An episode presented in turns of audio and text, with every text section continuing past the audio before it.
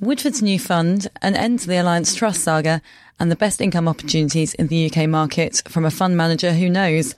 I'm Kate Beioley, Deputy Personal Finance Editor, and this is the Investors Chronicle Personal Finance Show. Where can you find the best income in the UK market today? One person who knows is Laura Foll, manager of Lowland Investment Company, who joins us in the studio today. Um, so, Laura, first off, tell us a bit about the trust. So it's a multi-cap trust, so it has everything from small companies, medium-sized companies, all the way up to mega-cap companies, the likes of GlaxoSmithKline and HSBC. So it's very varied.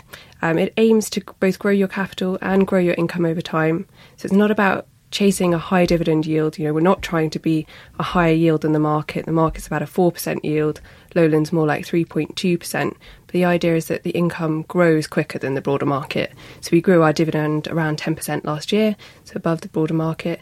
And it aims to pick companies that have the potential to really grow sales and earnings over time. You know, what we're really trying to avoid is those value trap stocks where we think those industries have structural problems over the long term. Okay, now this is a volatile performer, isn't it? And last year you underperformed the benchmark, so a return of 2.5% against FTSE All shares over 16%. So what was the reasoning there? So it was a 2.5% underperformance, but the NAV was up around 14%. So it was a good year for absolute returns, but yes, it did underperform the broader FTSE All Share benchmark. And it was really because of those smaller and medium sized companies. What happened after Brexit was that domestic companies in the UK really got derated relative to more international ones, you know, the likes of Unilever, Reckitt Benckiser, that kind of thing. So because of the approximately two thirds of Lowland that is in that smaller and medium sized company area, the, the fund did struggle relative to the broader benchmark. There was also a few sector one offs last year it was very hard. If you didn't have an overweight position in oil and gas and materials, you really struggled relative to the broader benchmark because those two sectors did so phenomenally well in 2016. So there was a sector element, but also a small and medium sized company element. Okay, so it was kind of this sterling depreciation boosting large caps and then that rally. Um, were there any parts of the portfolio which which were responsible as well, or or was it really a broader issue? It was more of a broader issue. There, there will always be one-off stock specifics as well. So, um, just to give you an example of that, you know, we have international personal finance, which does door-to-door lending in countries like Poland. Um, right before Christmas, the Polish regulator decided to put an unexpected um, interest rate cap on that company. Um, so there are one-off stock hits like that, but for the most part, it was a broader market phenomenon. Okay, and so we, have been talking about this slight weighting um, or overweight to smaller companies than comparable trusts. What proportion proportion of assets are in small and mid caps relative to large and, and mega caps? So it's approximately a third, a third, a third is, is how we should think about it. What we say is we explicitly won't hold more than 50% in the FTSE 100. So it will always have a small and medium sized company bias. Um, but it's not any sort of asset allocation type decision. It really is a very bottom up, fundamental driven investment process. So it's where we're seeing value in the market. And what we're finding at the moment is that we're finding value at that real small cap end where there's not many analysts covering it. There is a valuation discount for those smaller companies at the moment. Um, but yes, it's, it's not any sort of macro driven asset allocation. You know, we want to be in small cap, we want to be in large cap. It's very bottom up. Okay, and uh, we'll come into maybe some some examples of that. Um, but small caps have undeniably been quite strong performance in recent years, haven't they? Certainly relative to large cap. Um, and between 2011 to 2015, I think particularly small caps outperformed large. Did yeah. that boost your own performance? Yes, definitely. I mean, what we've done is we've gone through the performance historically to see, you know, is the outperformance over this over the long term for Lowland simply because we've been in small and medium sized companies? Is it simply asset allocation, or are we actually um, good at stock picking? You know, just to be completely blunt. And we've gone back over time, and it's both. And actually, the stock specifics did drive a lot of that outperformance, but it was also the asset allocation. Um, and if I'm thinking sort of into the future, you know, small companies do find it easier to grow simply because they are smaller. You know, it's much easier to grow a 50 million or a 500 million company to a 5 billion one than it is for Glaxo to grow from where it is now. So there will always be aspects that make it easier for smaller companies to deliver that earnings growth and that dividend growth than it is for the larger ones. Um, but at the same time, people are kind of starting to say that maybe the, the small cap run or this relative outperformance is maybe coming to an end. Will will that be an issue for you if small caps do underperform relative to large caps? Well, they did last year. So the, the run kind of ended in the end of 2015, and 2016 was quite a tough year for the small cap manager or the multi cap manager. Um, so the question, I suppose, is is has it gone far enough, and can they return to outperforming that smaller cap end? And in recent months, they have. So what's been quite interesting, in you know, we're talking really short term now. In the last few months, the smaller cap end has begun to outperform again.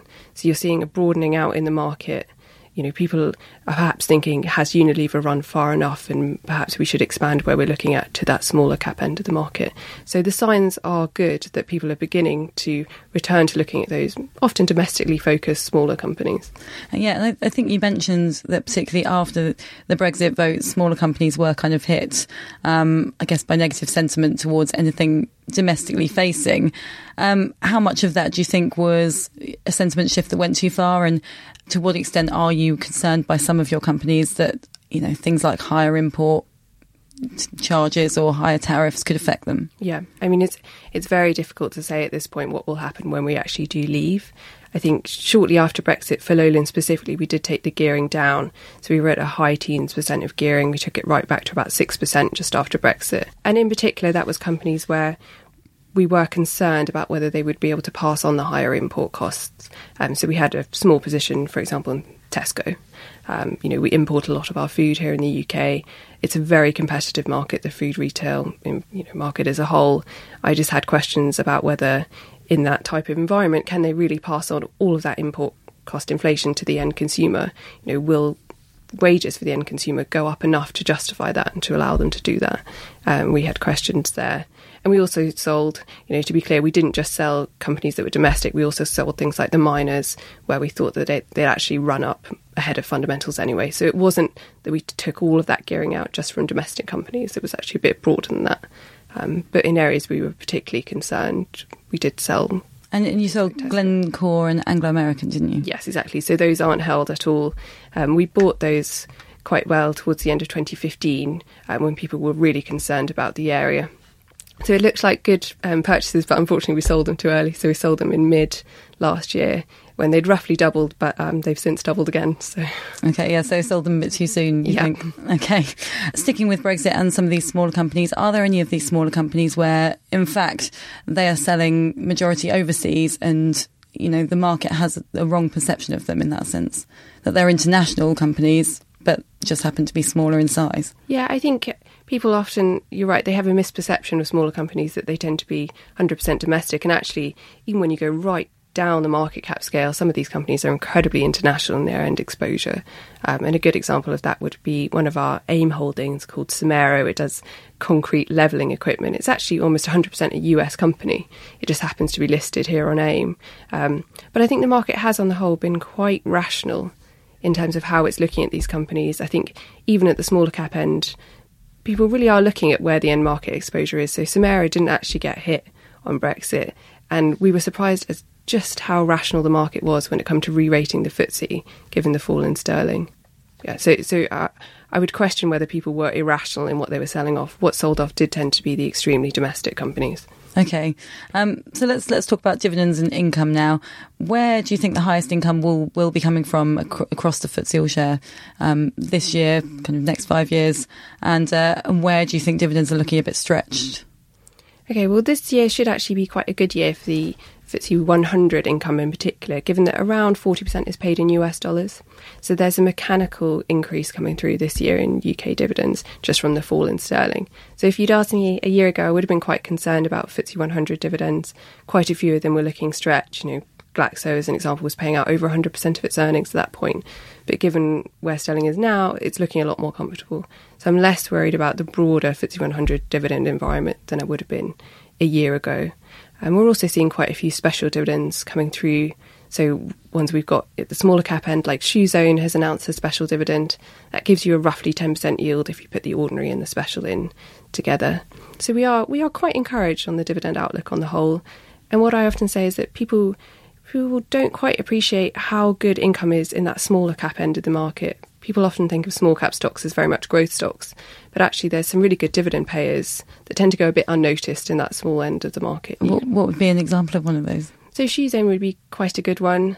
Um, another one would be something like Moss Bros, um, you know, the suits retailer that pays about a six percent yield. It's got a net cash balance sheet, um, and it just that that kind of end. It's not very well covered. It's not that well appreciated. There are, of course, risks. You know, Moss Bros would be exposed, for example, to the fall in sterling. They import a lot of their costs in US dollars, um, so it's always worth being aware of the risk. But you know, there is good yield to be had at that small cap end. Okay, and how well spread um, is the income you receive um, from your stocks? How well diversified is is that income across your holdings? We try and make sure it's as diversified as possible. So it's a long list of holdings. We've got around 120 in Lowland, um, so it would certainly be less concentrated than the broader market. Um, in particular, ones like Shell, you know, Shell's 10% of the broader UK index now. It'd be significantly more of that in terms of the income proportion coming from Shell. Um, whereas with Lowland, we do have a decent sized position in Shell, it's roughly 5%, but it would be less than the broader market. So we'd certainly be more diversified than the index. And what we try and do is make sure that we're not overly dependent on any one company or any one sector. So we'd have Shell in our top 10, but we'd also have you know, more diversified ones like HSBC would be positioned in our top 10 and smaller companies like Hill and Smith that follow a completely different end market to the likes of Shell and HSBC. Are there any sectors where, or, or companies where you think the dividend will be pretty high this year, uh, but you're choosing to not invest because either you think that dividend is unsustainable or, or you just don't like the company? Yes, we hold absolutely nothing in Lloyds, which will be quite a big income payer in the UK this year. We haven't held it, you know, since I've worked on the trust, at least since the last five years or so. Um, it's not that we think the dividend is unsustainable, it's that I question where the earnings growth is coming from in Lloyds. Uh, they're very dependent on the UK mortgage market for their earnings. They're having to cede market share really quite aggressively because they've got this big cost base in the UK. You know, they've got so many branches compared to the challenger banks that it is very hard for Lloyds to be cost competitive with things like their mortgage offers. They are deliberately ceding market share and what we're trying to do in Lowland is pick companies that have the capacity to grow earnings over the long term. I just I can't quite see where that's coming from in Lloyds. Okay, and uh, just talking of things that you can grow over the long term, I guess you have been adding slightly to early stage companies, have you, in the portfolio? Yes.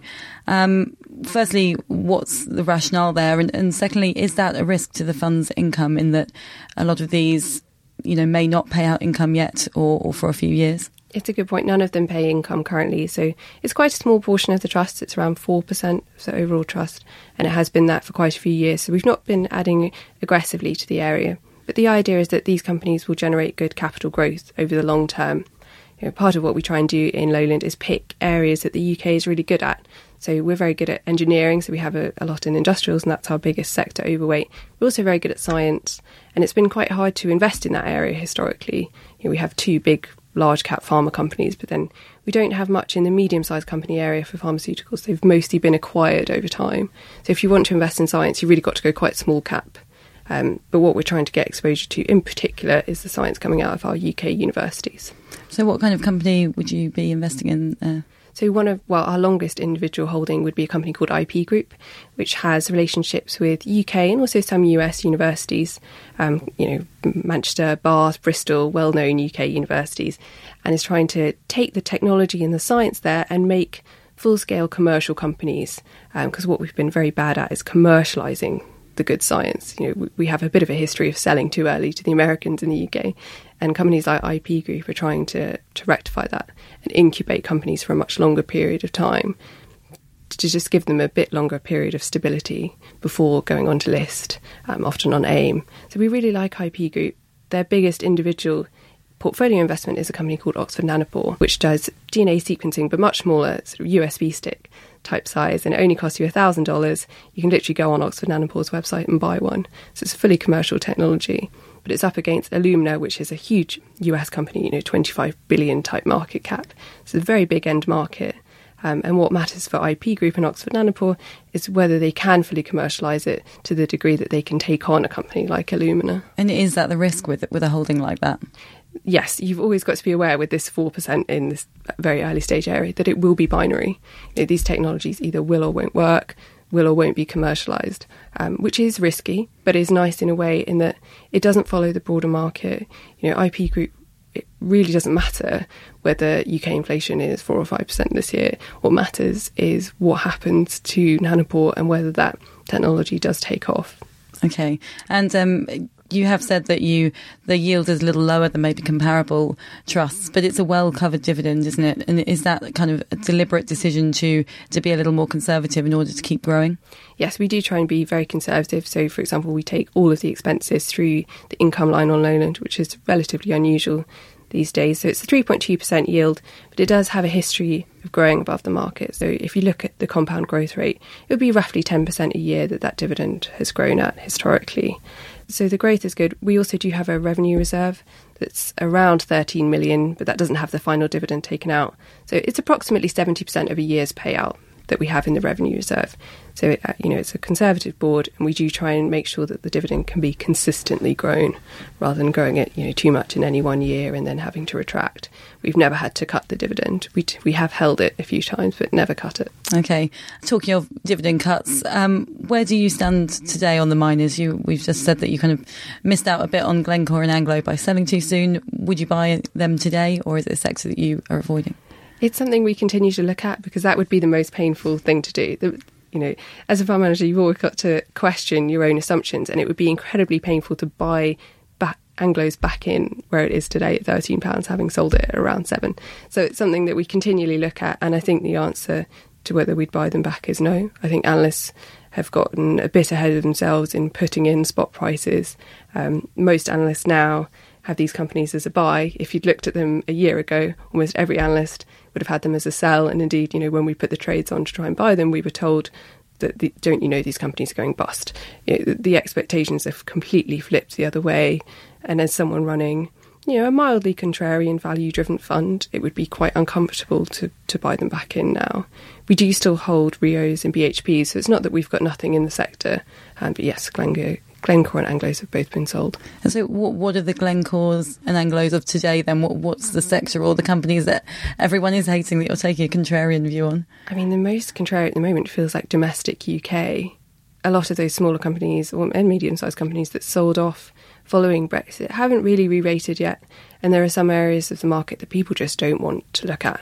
Um, and an example of that would be something like the car retailers. You know, we've just taken a, a very small position, a starter position in Marshall Motors, which is one of the you know, the smaller UK car retailers in the UK, and it's completely unloved. You know, it's on around six times earnings approximately.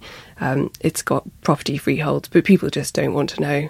Um, they, they want to see evidence of the slowdown, which hasn't really come through yet before, you know, dipping their toe into those domestically exposed retailers.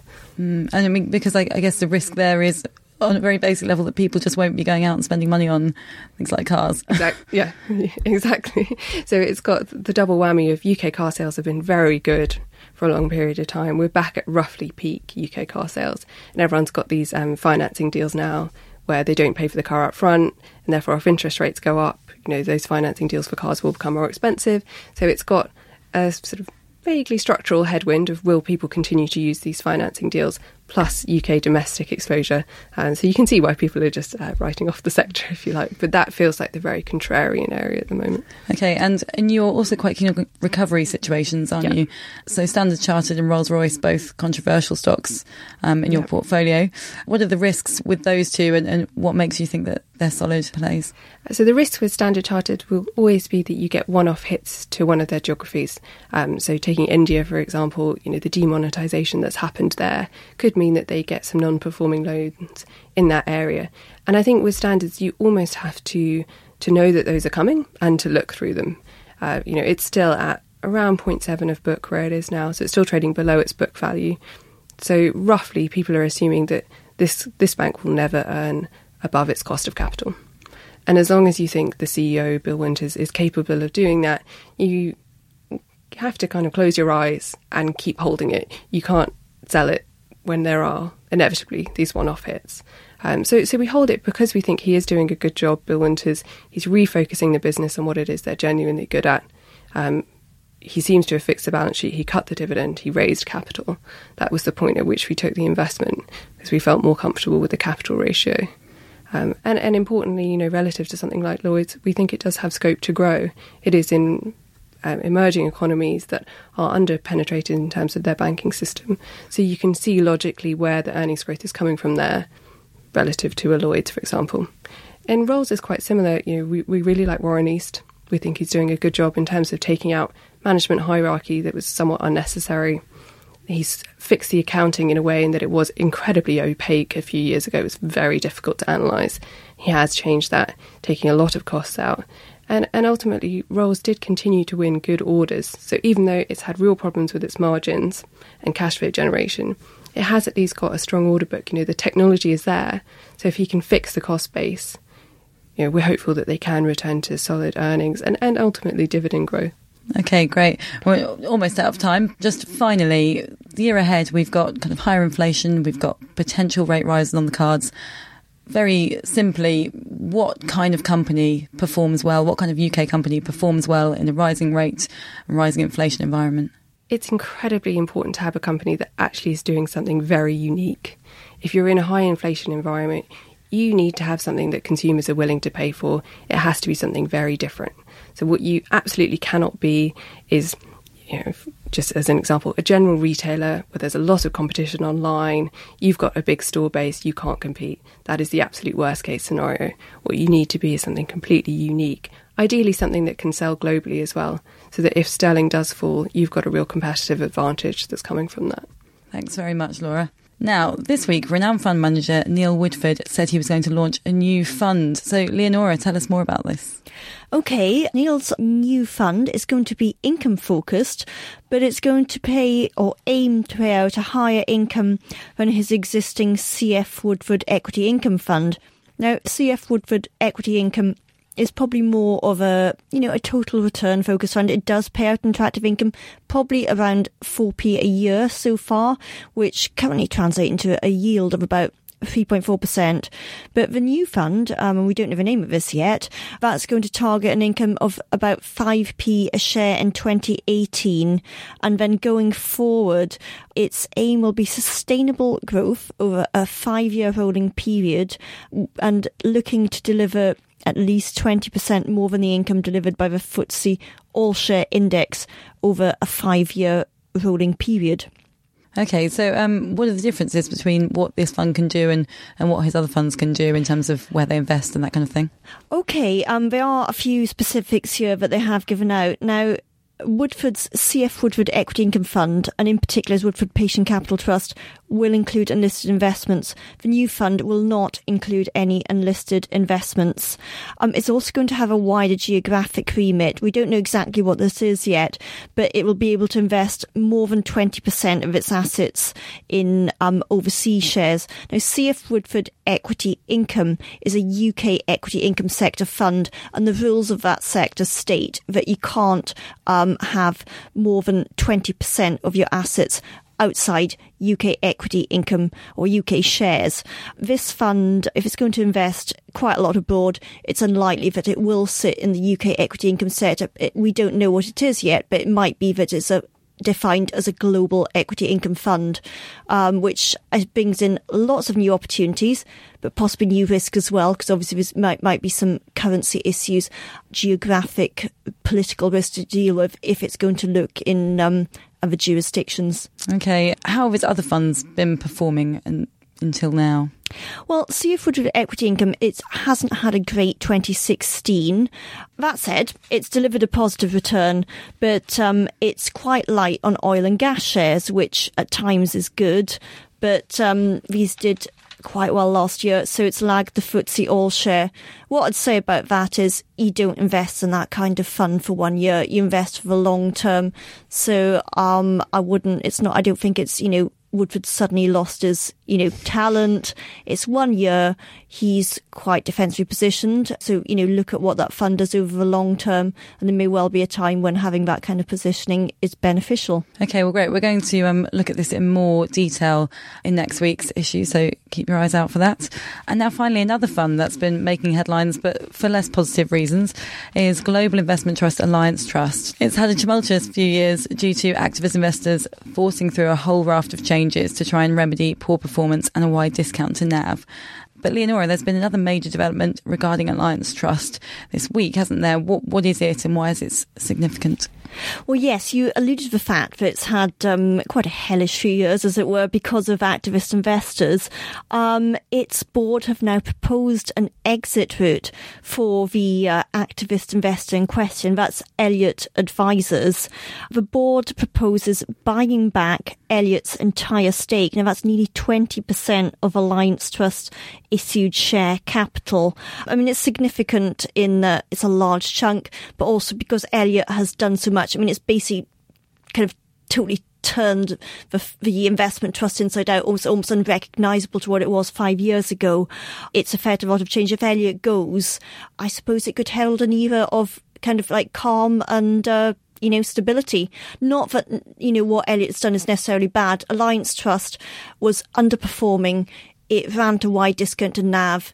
Its bored, weren't active. Its managers didn't seem to do much. Elliott's really, you know, it's really given it a kick in the butt, as it were. And, um, you know, the discount has come in massively. So you could say what it's done is good. Uh, what will the terms be of the departure? Yeah, well, it'll be a buyback via several tranches if investors approve it, because this is not set in stone. There's a general meeting on the 28th of February. Shareholders have to give their approval. If the buyback is approved, it'll be done in five tranches at a 4.75% discount to the trust's net asset value at the time, which is roughly what it's trading at now. Okay, and, and if approved, what will the exit mean for the trust and its shareholders? Well, it could be quite positive because um, Alliance Trust Board says that buying back the Elliott shares would lift the net asset value by about 1%. Um, and as I mentioned before, I suppose having this particular shareholder out of it might mean a period of stability, which would probably be good going forward because I think Alliance Trust was doing badly. Um, and Elliott has very rightly kind of moved it along a bit. But, you know, things are look like they may be set up better now. So it might be good to have a period where, you know, the trust is allowed to pursue its sort of new route and um, and see how that goes. Okay. And what's Alliance Trust proposed new structure? Yeah, that's another major change announced recently. The investment trust is a, is a global trust and traditionally invested in equities and a few other things. It's now proposing a multi-manager structure. A multi-manager structure is where a fund doesn't go and buy shares. It selects a number of managers, out, not normally outside, so it's outsourcing it, and each of these managers will select a portfolio. Now, um, our listeners might be familiar with Witan Investment Trust. Witan Investment Trust has that structure. It's got um, an asset allocation team in London, and they've got a, a number of fund managers who, who've got portfolios. Alliance Trust has recently appointed Towers Willis Watson, who are basically pension fund consultants to do the overall um, choosing an asset allocation. And they've selected eight managers who would each run a portfolio of 20 stocks. And one of these managers, GQG, would also run a 50 stock portfolio of emerging market shares. So this is, you know, this proposed new structure. It's all, again, subject to approval. Shareholder meeting 28th of February will decide what happens there.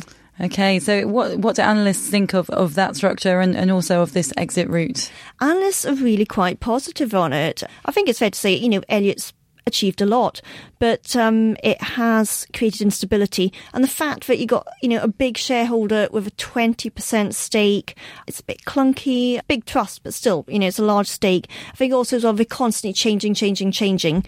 Um, so there'll be stability. Um, and also the, uh, if it didn't go out now, they probably would want an exit at some point because they're an activist investor who likes to realise things. So it was kind of like something overhanging them. It would, if it wasn't done now, it would have to be done in future. So they, they do it now. It's quite a clean way to deal with it. They'll have a stable shareholder base and can potentially move forward with all these major changes that they want to enact. Okay, so just wait and see what happens at the vote then. On 20th of February, yeah. Okay, well, so for more on all of that, uh, pick up the magazine this week. And otherwise, thank you to Leonora and Laura, and have a great weekend. Planning for your next trip? Elevate your travel style with Quince. Quince has all the jet setting essentials you'll want for your next getaway, like European linen, premium luggage options, buttery soft Italian leather bags, and so much more. And is all priced at 50 to 80% less than similar brands. Plus, Quince only works with factories that use safe and ethical manufacturing practices. Pack your bags with high-quality essentials you'll be wearing for vacations to come with Quince. Go to quince.com slash pack for free shipping and 365-day returns.